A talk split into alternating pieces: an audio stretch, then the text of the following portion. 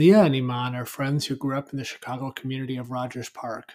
In 2020, they started an Instagram account called Residents of Rogers Park, where they post profiles of Rogers Park residents whom they've interviewed.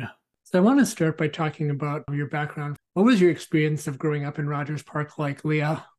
I think it's hard for me to really describe it or encapsulate it in a word or a phrase, which is always very hard for me when people ask that question. But I think it was a very inviting neighborhood to grow up in, a neighborhood that was really welcoming and very community oriented in essence, it didn't really feel like I lived in a city. Sometimes just because I was able to roam around freely over this like three block span where I had all my friends, I had my school, my family knew all our neighbors. So it felt like everyone was watching over us as kids in a way. And to also grow up with a level of just acceptance that I don't think a lot of other people from other areas of the city or even the country, or maybe even sometimes the world, it really depends, have just because we were always exposed to people people of all different types of backgrounds, whether it's like economic backgrounds, religious backgrounds, cultural backgrounds. And that's just something that I think a lot of people don't get sometimes until later in life, whether it's because they move to a different place or they end up going to college somewhere where they're just exposed to more. But I feel like I just had that early on and I didn't even realize that it was so called exposure until I was older and I realized that that was something that was a little bit abnormal for people growing up. And that my growing up experience is unique in that way. Like I look back at it very fondly, and I think it's made me the person I am today. And what was your experience of growing up in the neighborhood like Iman? I would begin by echoing Leah's point about having been very community based. I felt like if I, for some reason, like couldn't reach a parent or like a grandparent, I could easily have somebody in the community, whether it was a neighbor, a teacher, like a piano teacher, or just like someone that we made friends with. Like somebody was always there for us as kids in a very like not creepy and normal way. And I think that was special too to feel so safe because once I got to high school, I had just started hearing a lot of like rumbles about like Rogers Park being unsafe and having like a violent history. And that was so surprising for me to hear because as a kid, I felt like we were always outside, always playing. It was kind of like Leah said, we didn't grow up in a city. It was almost kind of like a little village. And I feel like, especially for me, I'm a first generation here in America. So having parents who didn't speak English and living in a neighborhood like Rogers Park, where a lot of parents didn't speak English at first, was really comforting because you never felt othered. Versus if I grew up in a neighborhood where the communities were full of families that were multi generations in America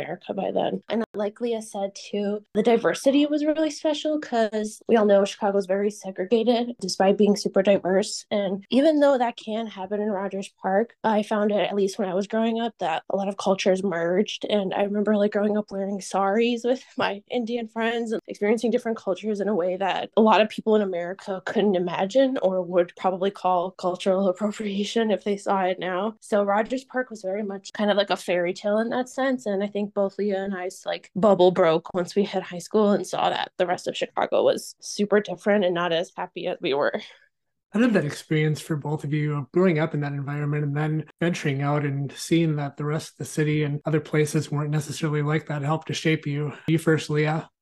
Yeah, I think like Iman kind of mentioned that first happened for me and for her, which we both reflect on a lot, was for high school because we didn't attend high school in Rogers Park. I went to Lincoln Park High School, which although it didn't used to be that affluent and wealthy when my mom lived there in like the 80s. Now it's a pretty affluent and wealthy neighborhood. And especially when I went there versus like going to my neighborhood school in Rogers Park, where there wasn't really, I wouldn't say any necessarily like wealthy kids. Like it was just kind of middle class, like very, I feel like Humble Begins like immigrant focused. Whereas with Lincoln Park, I think I was really shocked with the amount of rich people there were, but also just the kind of big divide that I felt like was present within that school because it's also in a neighborhood where there used to be housing projects. So there's reminiscence of that in some of the kids that go to school there. And then there's also kids whose family moved there the last 10 years and live in really expensive homes and condos. And then there's kids like me who came from other parts of the city and just seeing all these people interact in different economic and cultural backgrounds, it wasn't the same cohesion and camaraderie that I felt like I saw growing up when I went to Daniel Boone Elementary School in Roston Rogers Park. It just didn't seem like people were as accepting. It seemed like kids were very much sheltered before that and didn't experience maybe going to school with kids who didn't have a lot of money at all or vice versa. So I think that for me was really shocking. And just to see that it just wasn't a community. And it also felt like this is kind of a weird point, but I just remember a lot of the Lincoln Park community and the neighbors who lived there did not like the high schoolers who went to school, which I get to a certain extent because I think high schoolers can be kind of rambunctious, but it very much felt like it was pointed towards not the white kids who grew up in Lincoln Park, but kids from the other parts of the city. And that was something I really noticed, which I didn't feel like was an issue in Rogers Park, especially with the schools. And there just was a big like cognitive dissonance between just the kids who went to school there, all the groups of them, and then just the community itself. It didn't feel very inviting overall. And how did you feel like that helped to shape you, Iman?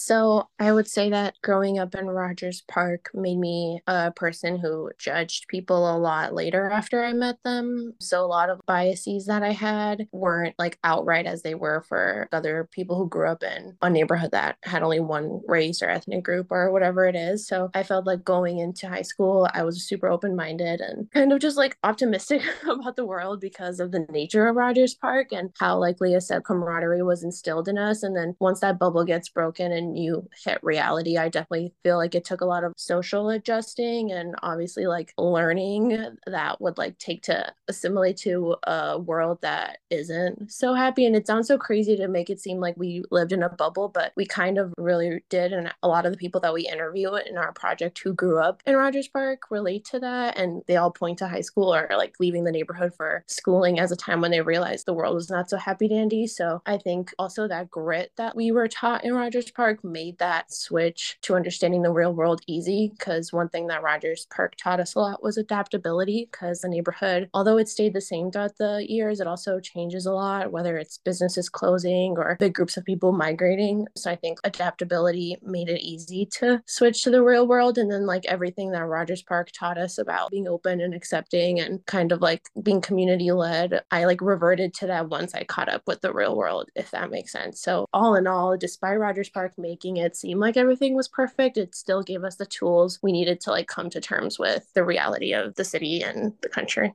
I would say too, which I think Iman said, which is kind of funny when I think about it now, which I don't think I've ever really thought about. But when she said the word bubble, it's funny because I think bubble, when people say they grew up in a bubble, it usually implies that you grew up in a pretty homogenous neighborhood or atmosphere where it's people who look like you, act like you. And that's like the opposite of what we grew up in. But it felt like it was a bubble in the sense that it's what I literally thought the world was supposed to be for most of my life, that neighborhoods and other people grew up in the similar way that I did. And that was not the case. So that's just a interesting phrasing. Yes, thank you for that, Leah. Now, you've chosen, Leah, to move to New York and away from Rogers Park. And I'm curious how both that's informed your view of Rogers Park, having been away now, and then also how your time in Rogers Park informs how you view your experience of living in Brooklyn.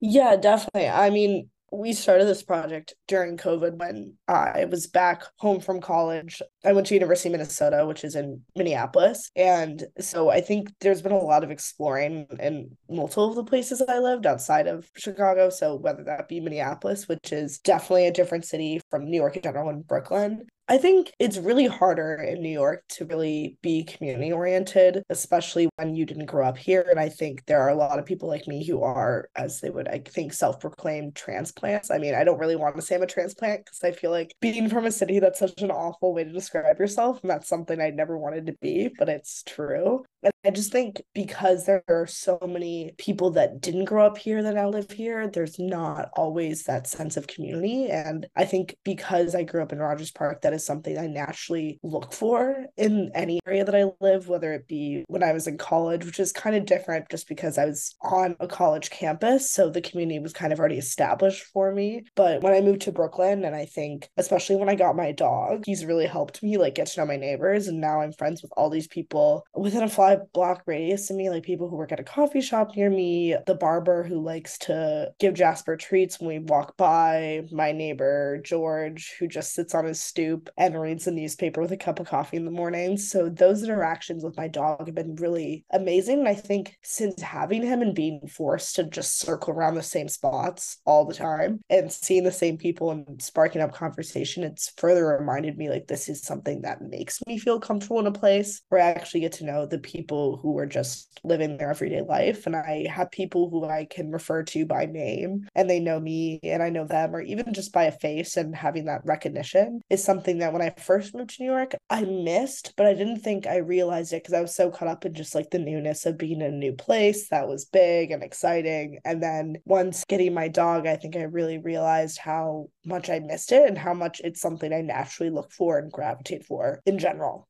And what made you decide, Iman, to stay in Rogers Park? So I still live with my family, both my parents, and they're a little older. And in our culture, the women tend to live with their family a little longer. So I think that's one subconscious thing for sure. But the second part of it is that I feel like I don't want to leave Rogers Park anytime soon just because of not only like the comfortability, but the community that Leah references that I've built. And a lot of them are like older people in the neighborhood, whether it's neighbors or family members or family friends that I like value that time with them. So I honestly purposely stay in the neighborhood because of the people and I want to be around them as long as they're here for. And I feel like once that chapter closes in life, then I can go explore elsewhere. But I feel like Rogers Park is kind of always going to be a home base to me. And I remember being a little kid and there'd be those people who we know that are like, oh, I've lived in Rogers Park for 50, 60 years. And I'd always think, oh, I want that to be me. Like, I want to be able to just be the person who's never left the neighborhood. So it's somehow become like a subconscious ambition of mine. I'm always amazed too at how many Chicagoans that I meet have some connection to Rogers Park, either that they've lived here or they have family here. Yes. And so it's just yeah. a fascinating place where so many people seem to end up here at some point or another. Absolutely. Yeah, it's hard not to, honestly. What would you say are some of the challenges faced in the neighborhood?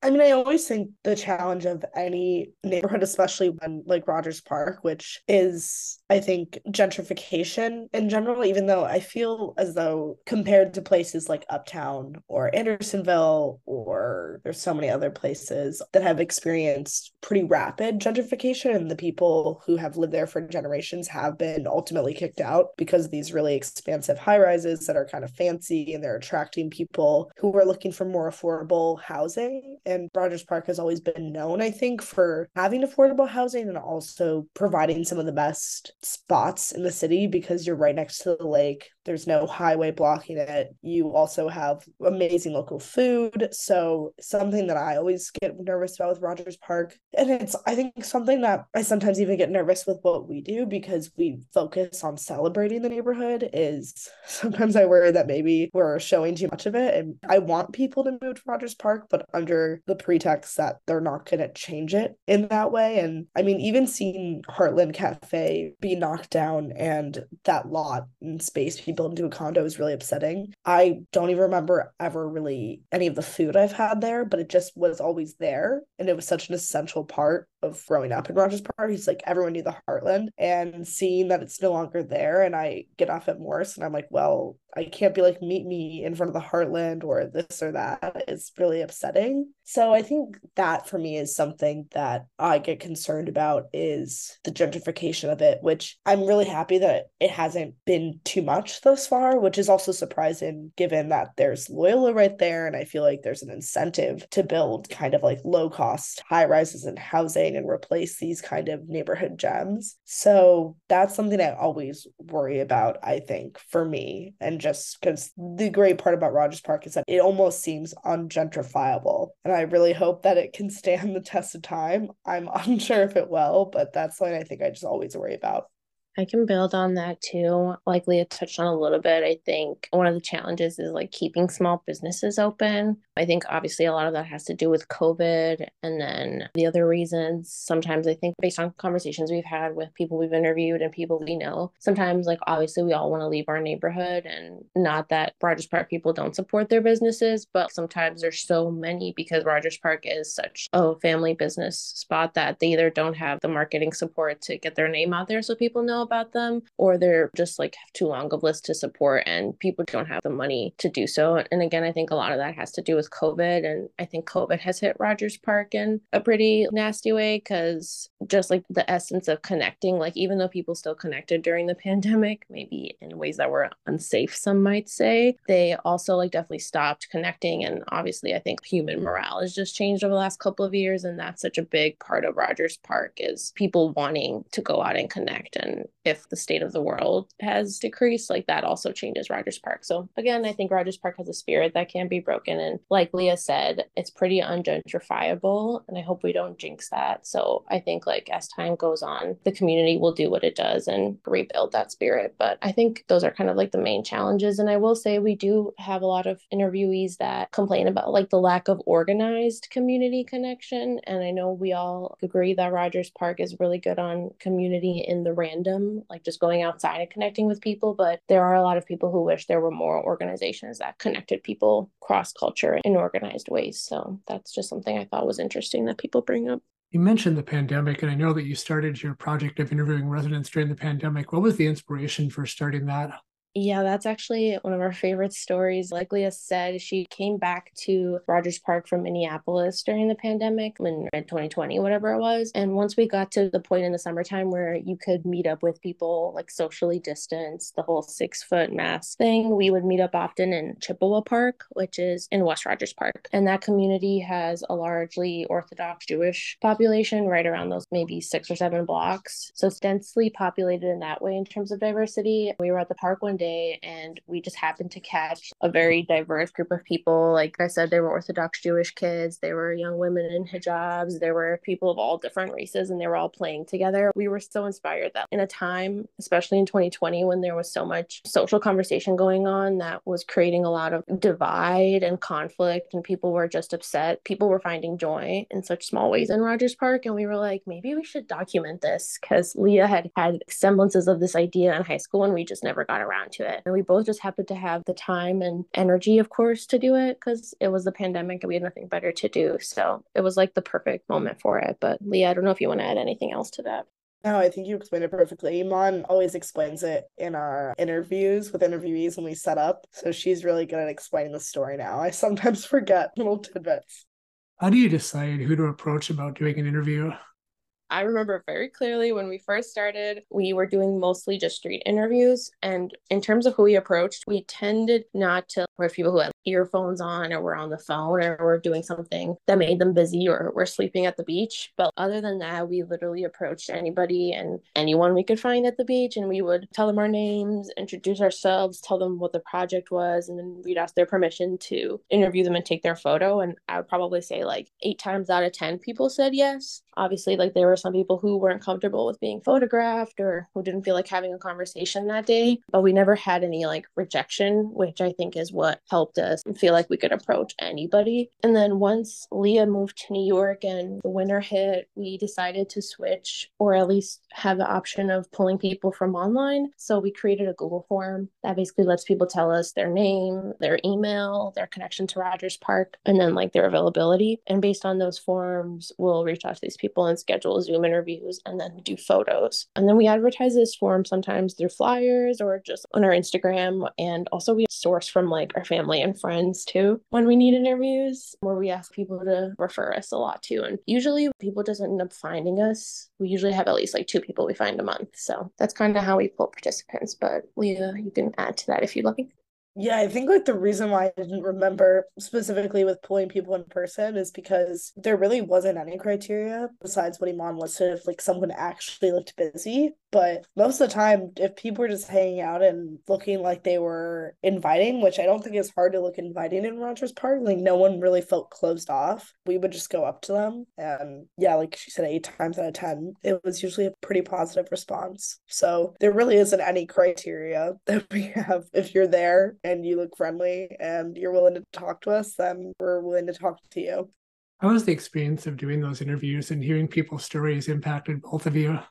I think for me at least, it was always really interesting. I think that's something I really miss about doing in person interviews, which we try to do when I come back in town because I usually come back in the summers and in the winters. But I think something about in person interviews specifically is how intimate the stories and the conversation can feel, even when you just met someone and you just kind of bombarded them by asking them if you could interview them. And some of our most memorable stories have been from those in person interviews where one second we're asking them if we could talk to them about something and they're asking us about the project and they're kind of confused. And then we're finding out about how long they lived here, their deep history and deep love for the neighborhood. And I think one example I always think of is it was one of the first stories we posted, but I always think about it. It was a group of people who worked with us in the project at first. We all were hanging out at was it Albion Beach, Iman? I think it was Albion Beach. And we saw these two women sitting on a bench watching the sunset. And we just decided, I don't know, they were signed about them. And I was like, I really want to talk to them. I feel like they would be really fun and interesting to talk to. And they were best friends who would come to that same bench for years. And they both lived in the neighborhood for years. And it felt like their relationship, not only them as individuals, but their relationship was deeply connected to the neighborhood. And yeah, over 30 years. Yeah. So it was one of those things that it was was beautiful to see not only how individuals are impacted by the relationship with the neighborhood, but also how people's relationships evolve with the neighborhood itself and that they have these routines with certain spots in the neighborhood and that their friendship really revolves around the neighborhood just as much as it revolves around each other. And I just remembered that interview sitting there and just being like, I can't believe we got to speak to two people who have been at that bench for 30 years just based off of looking at them and being like, I think they would be cool to speak to. Like maybe we should try try it. And I think one of them said something like, I've cried in almost all the coffee shops in the area. And just hearing something like that, which is such an intimate detail to share with someone, is a really beautiful thing that I don't think I get to experience very often in conversation with people, especially my first conversation with someone. So I think that has just been really influential. And it's a really beautiful thing for people to become that intimate with someone, especially when it revolves around just talking about a neighborhood. And it shows how deeply people are connected to Park. The in-person ones definitely have a certain charm to them because of course there's nothing better than like talking to someone in real life but i find that like both whether it's on zoom or in person the interviews are always so inspiring which sounds corny or dramatic but the fact that people are willing to share like leah said so much of their lives with us because obviously we talk about the neighborhood but that means we talk about their relationships that led them to the neighborhood or the deaths they've experienced in the neighborhood or just the revelations they've had about life like we've had people cry on interviews. We've cried on interviews. So there's like nothing more human than it. And them sharing their stories with us, it definitely feels like a big pressure sometimes because they can seem like Instagram posts that people swipe through really quickly. But everybody we talk to like really values the fact that their story lives there and that people can go on the page and kind of see that these are the people who make up the neighborhood or made of the neighborhood. So it feels very special and like an honor that people trust us with their stories. And it also is very humbling because because you realize how many of us live the same lives. Like all of the interviews we have are essentially the same story, just different iterations of it. And even though they're all very unique, like very, very unique, people are all the same. So I think that's kind of like a cool thread that's been shown to us. And yeah, they're also just for me personally, I work from home now since like 2021. And I used to work retail and I was always with people. So I definitely miss the human interaction. And I think this project helps fill that void for sure. Have you been surprised at how generous people are about sharing their stories and how open they are?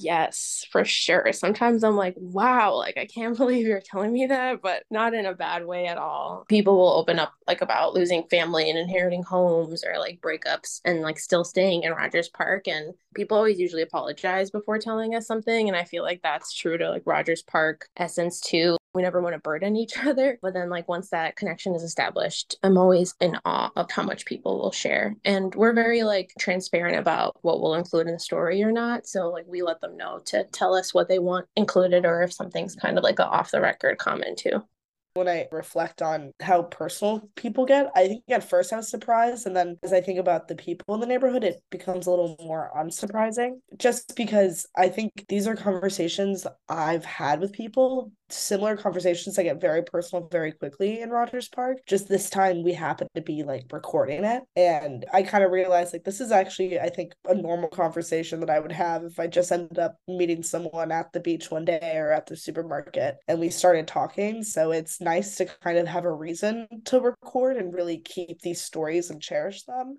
I'm struck too by what you said, Iman, about just the similarity in people's stories despite the difference in their backgrounds and their life experiences.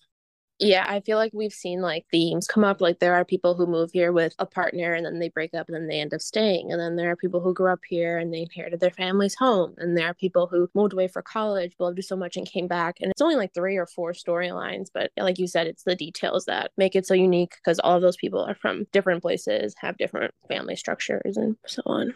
What do you see as the future of this project? How do you see it evolving going forward?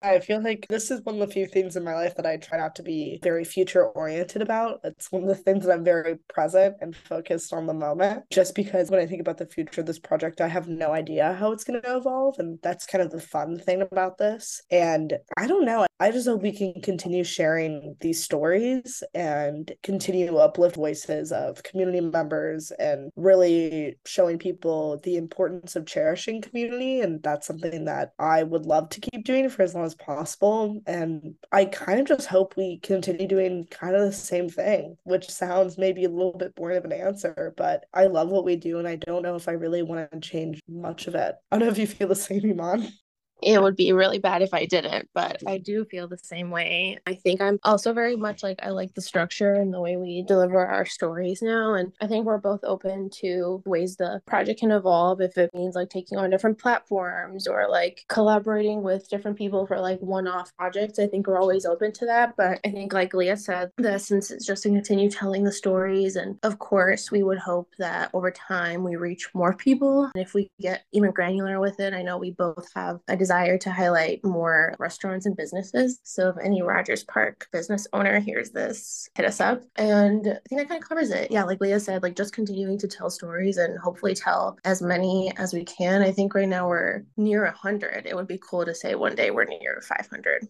Thank you both for taking time to talk and to share your stories. And also thank you for all you're doing to share the stories of people in Rogers Park as well. Thank you so much. Yeah, this was such a fun convo, and thanks for being interested and chatting with us. It was such a cool conversation.